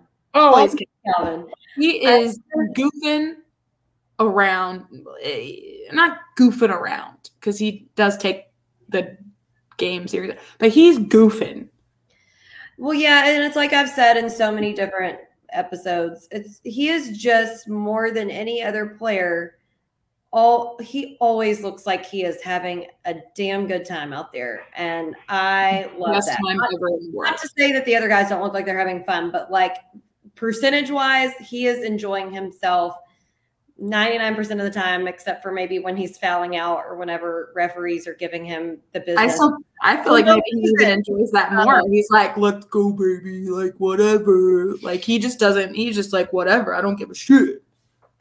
Like, he's just funny. He kind of almost uh, has like a shaggy type personality, it seems to me sometimes. You know what I mean? I love that. I love that analogy. Yes. You're just like here and having a good time and like he's like he, he has like the attitude of of of like I'm just here so I don't get fined.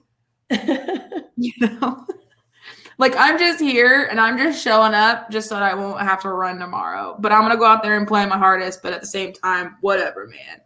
Like he's just funny. His facial expressions, some of the little one-liners and little quips he'll say when he comes and sits down on the bench, like he'll rag on people constantly. It always would crack me up too whenever he like either he's on he's in foul trouble, which again was often. Um, he would he he comes to the bench, he fucking untucks his his his jersey very like animatedly and, and vigorously, sits down, leans back. Can I get that water bottle? Like he's so mad that he has to sit, and then he's as soon as he sits, he just whatever. Close second for me, which I didn't write this down, but close second for me on on funniest was Nana, and I'll tell you why. It's because every freaking time Nana came out of the game, he'd walk behind the bench, right by Reese and the other managers, and they would always like hit each other. And there was one point where he hit Reed Reese just a little too and knocked his ass over onto the floor. And the fact that Reese would like smack his ass and it's like right there by his face. Exactly. Reese would like smack his ass and he would turn around and just kind of like smile at him like, like Nana would Nana would do some funny stuff over there behind the bench and that would always crack me up too. No, uh, funny. He he seems like he has a really funny personality off the court. So I agree. I agree. Um, so next one, most spirited. So I think we both put two different ones, um, and reason being like one on the court and one off the court. Um, oh no, we didn't. We had the same on the court. Okay, so uh, for on the court, we both put Trell. Hundred percent agreed. When he when he gets hype, he is oh. definitely the most spirited when he gets on a streak or a roll, when he hits that threes, he his his per, his personality and his mood goes from like okay, playing the game to okay, we're playing this game. Like he just mm, mm, mm, mm is all over the place when he's hitting threes or a you know big moment in the game. Like he's ah! that's why that's why I had this this background up there for a while. I should have left it up there. Like yeah see him. You can't see him, but he's back there holding day, like ah, like he is spirited AF on the court. And I love that energy. I love that juice. And when he gets excited, ooh, baby, I get excited. I get excited. So this is where I was to mention this too. Like, don't think I'm not. I, I really want to make some like Trell shirts. I, I mean, I'll wear it. I don't know who else will wear one. I don't know, but I want a Trell shirt you know, with like his hair. Like it's like an outline of his like face. Yeah. And like something something troll related with like a three pointer, like I don't know, some gonna design something because gotta love Trell so much. He's hype. And then my other off or on the bench uh option, not option, but person was was Russell. Because when you're not paying attention to Russell, or when you he he he has the goofiest little like silly celebrations and they're not he's just goofy. He's just goofy on the bench and to me it just makes me laugh. And he's very very spirited out but it's very like controlled. You know what i mean? Like it's not like the celebrations that we'll mention later. It's just like he'll do like a quick little like ooh three like arrow thing. He'll just very quickly get it done you know, and he's but he's always cheering, he's always slapping, you know, butts and high fiving people. He's like biggest cheerleader on the bench. Um, and I cannot wait to see this guy play. I just can't like Jesus. He's been on the bench. He was all, all injured last year, and then this year, don't know what the heck was going on with him. Yeah, lots more injuries. I think I just don't know if it's the same or different yeah, I don't know. It was just wild. But anyway, um, and then there's multiple times though that he was he during celebrations he got up onto his little chair, his little seat, and he was like dancing around, and then he'd quickly sit down, and I'm just like, like he's just he's just a cute kid. Love that kid, and plus he'd always he's he's a big supporter of us as well, and I, I think he's great. Um, and he would always he'd always rag on me for how many beers I was drinking, but yeah, we love him. Uh, so my my on the bench one, I said uh, the new kid transfer, Peyton, which uh, I mean, this is good and bad because I, I, feel like he got very spirited in funny ways um, mm-hmm. on the bench, but also sometimes maybe a little too much. Uh, spirit, which I love it. I love the passion, but maybe a little too much shitty chatty to the referee, and then you got to go I, in the locker yeah. room second half. Um, but I love the passion, so hopefully, yeah. we can, hopefully we can rein that in and put that to good use next season. So. I'm, I'm hoping so too, because of that same reason. That's really probably I think the only reason why I didn't put him because I agree he had a lot of really good spirited moments too, but I, I think that little tiff he had with the referee kind of not necessarily turned me off from him, but I'm just like, mm, I hope he turns that attitude around because I don't want that. I don't, I don't, I don't want that on the bench or and or on the court. Caution with the passion and rein. Right. Yeah, completely. Um, so yeah, best six man, I put definitely Day or JJP. It was honestly depending on who starts. If if it was like a if uh if if Day Day started, obviously then he wouldn't really count as a sixth man. Um, obviously, JJP won sixth man, so that just makes sense to have. But I also think Day coming off the bench too, and that's why I put him as the clutch as well. Is just he had a lot of coming off the bench moments that just hit hard. Yeah, no, we, we said the exact same thing on that because you're exactly right. Uh, it, it kind of just depended. Some, you know, sometimes JJP would start or they might start, so they wouldn't necessarily be the six man that game. But um, mm-hmm. obviously, we were not far off the mark if JJP won best six man for the whole conference. So correct, yeah, we, the two of them were great six men when they weren't starting. Yeah, absolutely. Um, next one, we got best hair. Best hair. So I said originally, I said just Trell because Trell has fantastic hair. Um, but then, of course, when I added in Jamel, obviously Jamel has similar hair to Trell, but I mean, but also really, really cool hair as well. So, but those are my two for best hair. I love, I love Trell's hair. When he would get excited and freak out, it's like, yeah, yeah, and it would just, yeah. And I, I kind of divided mine up because kind of for the same reasons. Uh, so just general hair category, I would say Russell has really nice hair. Like you can tell he has a really thick, nice head of hair. Um, I agree with that. But then the braids, we got Trell's braids, we got Day's braids, and we got Jamel's braids, which are all fantastic braids mm-hmm. um, that are similar and all fantastic in their own way. So. Completely. Completely. Um, then we have best off court style. So i had to do a little background kind of searching and looking whenever i i put who i put um, I did too, and I want to preface because this will probably cover yours as well. Listen, what we are strictly going off of what you guys have posted on your Instagram because that's, that's it that we have to go off of because it's not like we just ever see y'all in street clothes. Like we don't really ever see them in street clothes. So some of y'all might have some fantastic style, but the only pictures you got on your Insta are of you in an SFA uniform. So yeah. I don't know. So we're we're just going off with what what you've posted on Instagram. Exactly. I'm glad you meant that you brought that up because that's that's all I had to go off of. So I looked on pretty much everybody's Instas, and the person who had just fly interesting style for me was Gavin. His style was really interesting, cool um, a lot of different colors. He mixed up a lot of different things. So I mean, Gavin style off the court tops for me. Good, loved it. So he was definitely a top contender for me. Um, but I have I have my my top one that I put, and then I didn't list my second, but I'll mention I'll give him a little honorable mention too. But yeah, Gavin's was nice. I agree with you. Um, mm-hmm. I guess it was maybe the most I don't want to say unexpected, but just different from like we only see them in uniforms. Um, mm-hmm. He had some really like dressy looks. Yes. Uh, yeah.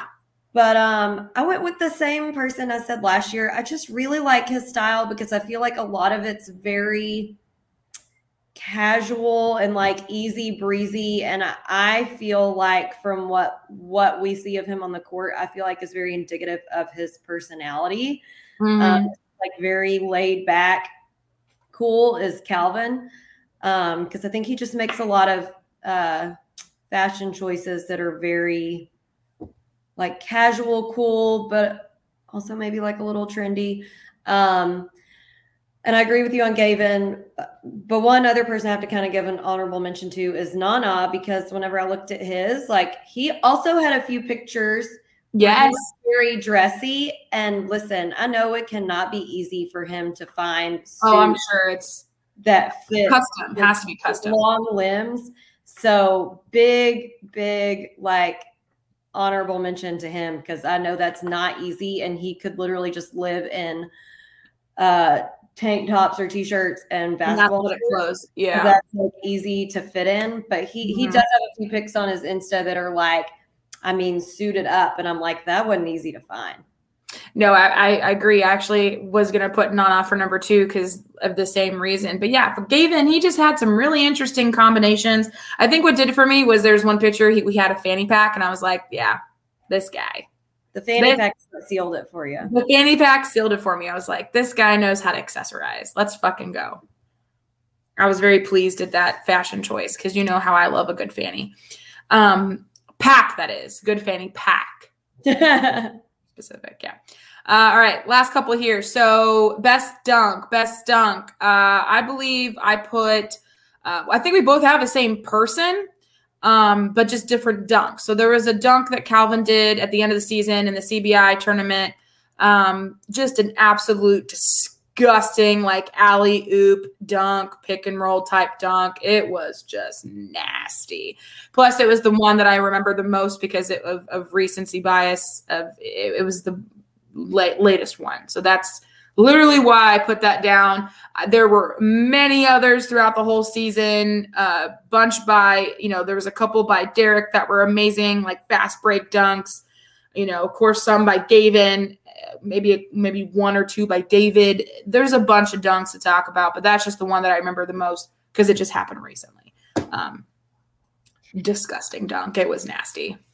Yeah, and you're right. You know what? I didn't mention him, but definitely on style points, Derek had several that were really good, like nasty dunks. Um, yes, agreed. Yeah, my- so for style wise, I would say he was definitely up at the top. Um, for principle wise dunk, because this wasn't like a super stylish dunk, but just on principle, Calvin fast break dunk against Kansas. Because Ooh, yes. I mean, a fast break dunk's never like super fancy because you're just you- got the floor wide open, so you don't have to do anything super fancy. But Yeah, just yeah. the fact that you got a fast break dunk on Kansas just on principle is going to be number one for me. Um, I think he also had like for his style best best style dunk. I know he had a, a couple of alley oop dunks. I just can't remember which which games. Yeah. Um, and Yeah. then, like you said, Derek had some really stylish dunks on style points. Mm-hmm. Mm-hmm. Yeah, and then and then of course, yeah, of course Gavin did too, because it's so easy for him to dunk. I mean, just I mean, I, just throwing it down like it was nothing. Just higher than you could even imagine someone to go. Kind of dunks. And Very so dunks from Gavin. For yeah. sure, for sure. All right, last but not least, best bench celebration. Jacqueline and I, we're thinking of the exact same moment, bench celebration wise. It was the ACU game at home, last game of this, not last game of the season, but one of the last games of the season. I mean, it was this bench celebration honestly made me chuckle, continuously laugh for a while.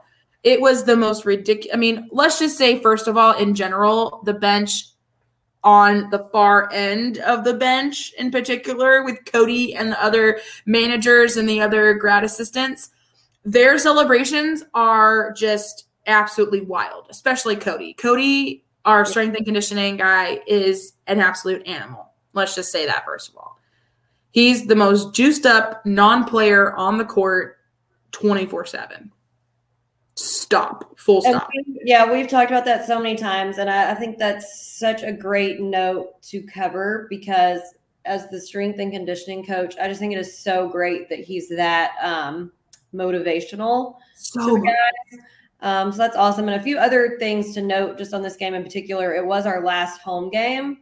Um, it was senior night. So it, wa- it was a lot of like very impactful reasons uh, for the game. And then, you know, we, we won by two on that last minute buzzer, almost buzzer shot by day. And like, and this was the celebration.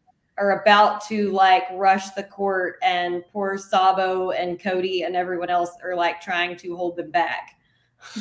Yeah, literally all the players are trying to like bum rush the court. And literally, yes, Sabo, like the managers, the grad assistants are equally as excited. And that's what cracked me up the most is because they all had that initial like, ah, gotta run out on the court, but then realize, oh no, there's still time left. So then they try to pull everybody back, including themselves. And then you just see Nigel fly backwards literally because he's on the uh, he's at the end of the bench for some reason. I think he just came out of the game or something. And you just literally see Nigel just literally flying backwards on his butt. And it's just it was the funniest little split second moment in the video where the celebration was wild and then just funny because of the realization that oh shit, there's still time left on the clock. We can't rush the court yet. And then having to get back, and then all of it. Then you see poor little Reese in the back, like jumping on his chair. And then you also can kind of see me and Jacqueline in the back, like freaking out and jumping up and down. It was just a funny video and a funny celebration. Best celebration of the year. Cracked me up. I had to rewatch it like three or four times. It was just funny. Yeah, it was great. I loved that little clip they posted on. It was Twitter. perfect. Yeah, it was it was so good. Just fantastic. Um so yeah, so that brings us to the end. And if you've been listening up to this point, congrats to you because this is one of our longest ones of this of the season. Um, but it's just been a wild season, capped off with a equally wild trip to Vegas, and you know, I I wouldn't have it any other way, you know, and I wouldn't want to do it with any other person. Me neither. Um, but yeah, so this ends the basketball portion of Part Me Alex for the season. That does not mean that we won't come back every once in a while between now and the fall, beginning of fall season, um, or at least in the beginning of the fall, whenever we have our preseason uh, episode. We do do some, do do, do do some off season podcasts. Uh, we have maybe a couple in mind that we've already kind of chit chatted about. I'm sure there may be others that just kind of spontaneously um, present itself to us.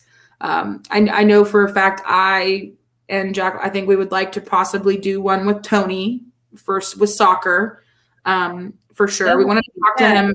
Yeah, we want to talk to him. While, just haven't ever gotten it. Gotten it exactly. Um, we've also talked about trying to do a softball one since since we finally did our baseball one. Mm-hmm. Yeah, would love to get with Coach uh, with Coach Dixon for sure. Love to talk to her. Um, so hopefully we can get that done too before their season is over. Um, so we'll, we'll, we'll work on that. Um, so yeah, definitely talk to Tony because we've been trying to and it just hadn't worked out. Um, would love to talk to Colby.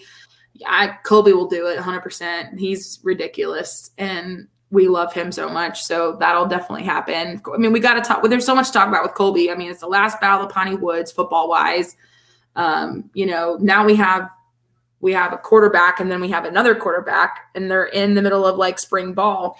And so it's going to be very interesting to see how this quarterback kind of roll rolls out. Who knows who's to I, mean, I don't know. I have no idea.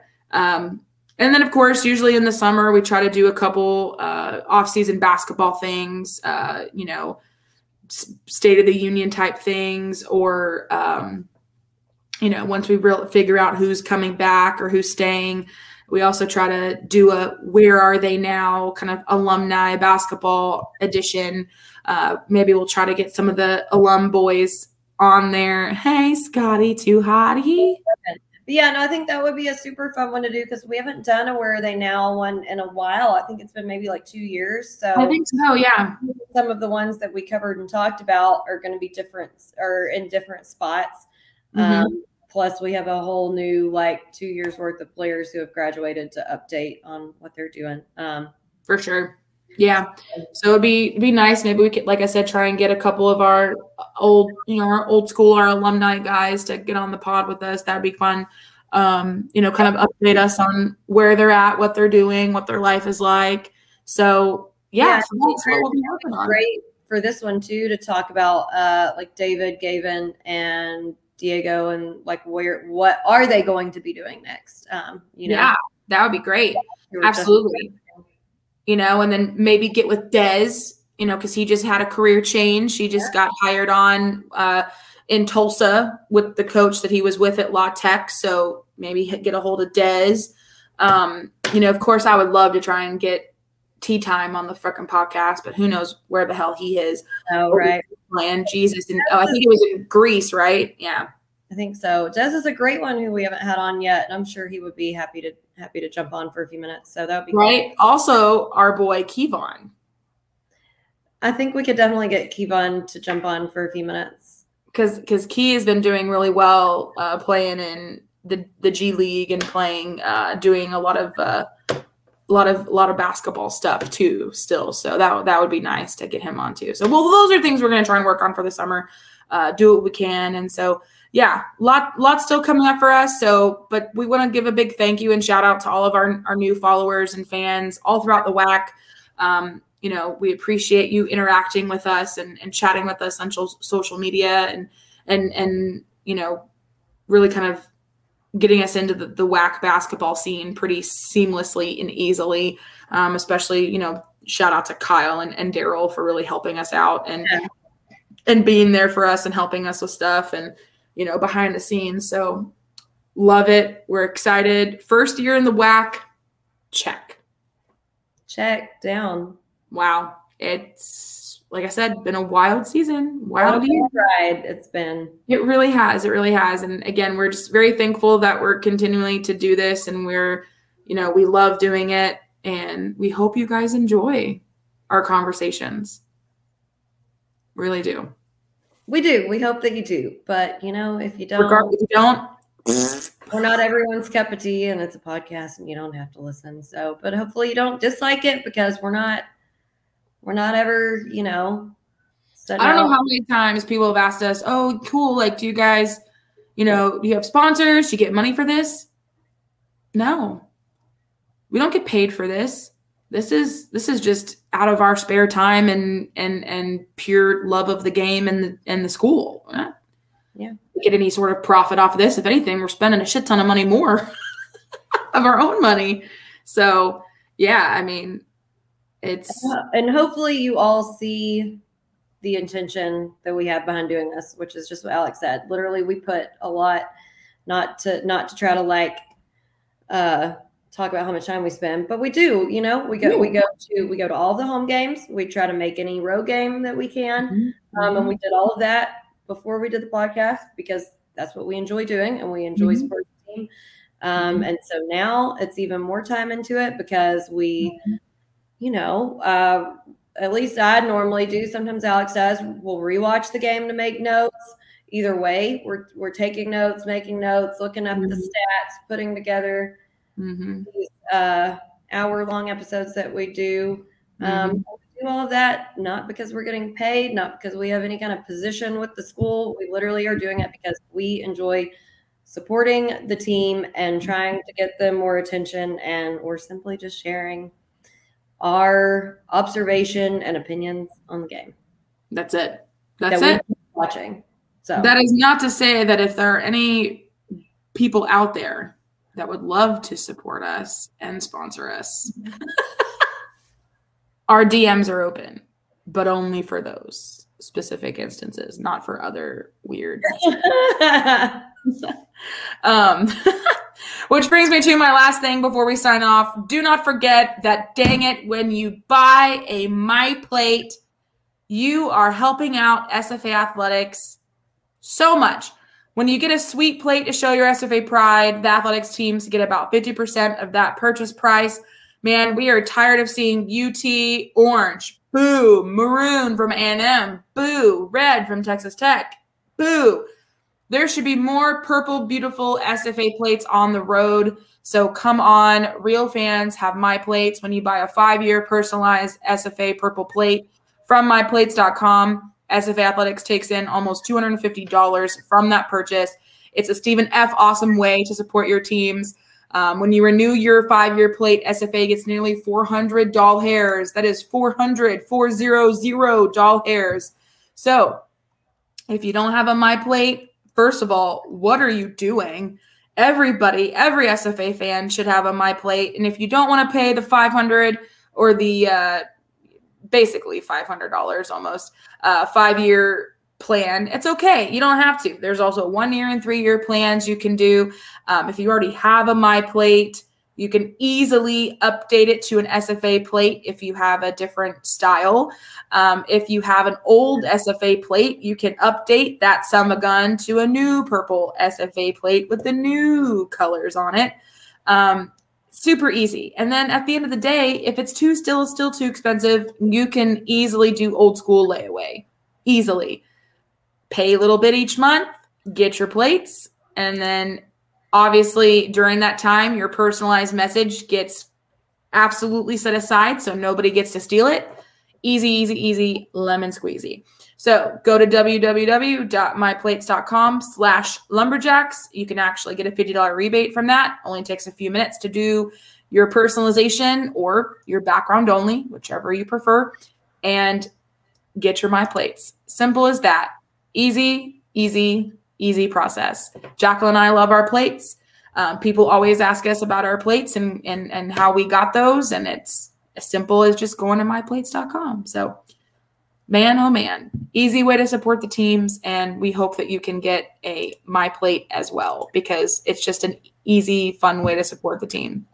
Teams, all of athletics, not just basketball, all of athletics. And not just men's, women's too, because, you know, we support them as well. So agreed. And I love mine. Uh, yeah, yours is awesome. Mine, I always get constant confusion because they're like, does it say Millix? Like, yes, Yes, it says Milix because that has absolutely no context at all in my life. Yeah, that's it. Milix, you got it. It's me, Alex. You dumb dicks. It's we easier when we're parked next to each other. It makes more sense. Yeah. I get that, but my name's Alex. Me, Alex. Pardon me, Alex. Get it together. Get it together, people. Oh man. Anyway, so we just wanted to again thank everybody for following us. Still follow us and stay with us during the off season because, like we mentioned, we're going to be doing some off season episodes coming up here. You know, within the next few, hopefully, few weeks before the season is over for softball, um, and then of course throughout the summer as well. So we're excited for the off season. We're excited to see where our team kind of goes and, and ends up, um, player wise, personnel wise, and so um, it's just it's it's always an interesting off season because you never know what the hell's going to happen. So, um, love you guys. Thank you again for supporting us all season long. And as always, Axe and Jacks. With Alex and Jax. Have a good night, people.